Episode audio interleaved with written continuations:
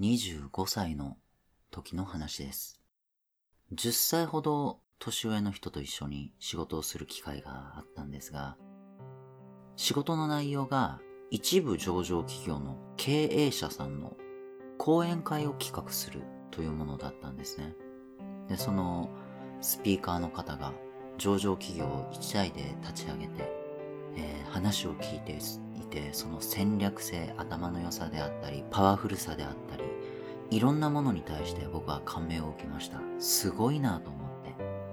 て。で、その話を、まあ、その時のパートナーだった10歳上の人に話をした時に、こんな風なことを言われました。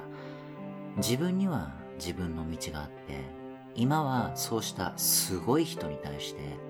憧れるよりも自分の道を模索しようと思う。僕はその言葉に一理あるなと思いつつも、よりすごいものを目指していかないことに、諦めのようなものを感じて、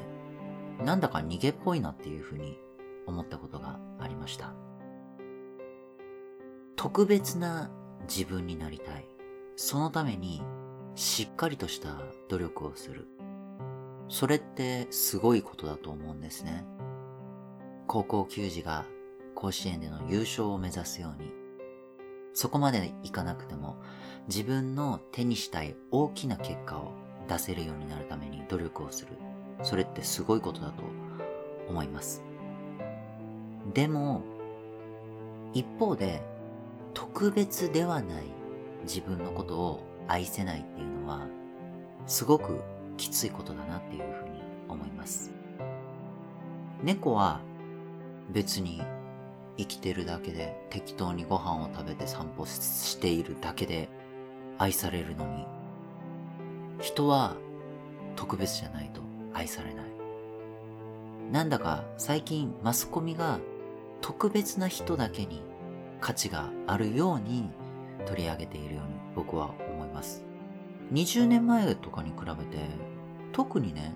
ビジネスの世界で仕事で結果を出してる人にフォーカスが当たる機会が増えているように思います。まあ SNS のせいとかもあると思うんですけれど、一般の人の中の特別な人がすごいと思われる。僕らはあんまり自分と近くないすごい人に対して自分を比べて落ち込むってしないんですよね。一郎に比べて自分はあれやだっていう人って少なくて。でも、同じ土俵にいるすごい人と自分を比べて落ち込んでしまうっていうのは本当によくあることだなっていうふうに思います。特別な自分になるためにもっともっと頑張る。それってすごいことで、それを否定することは決してないんですが、それと同時に少しずつ、ほんの少しずつ、特別じゃない自分を愛していくための準備をしていく、そんなことが必要だと思います。特別になる努力はするけれど、逆に言うと特別じゃない自分になんか価値はない。そういうふうに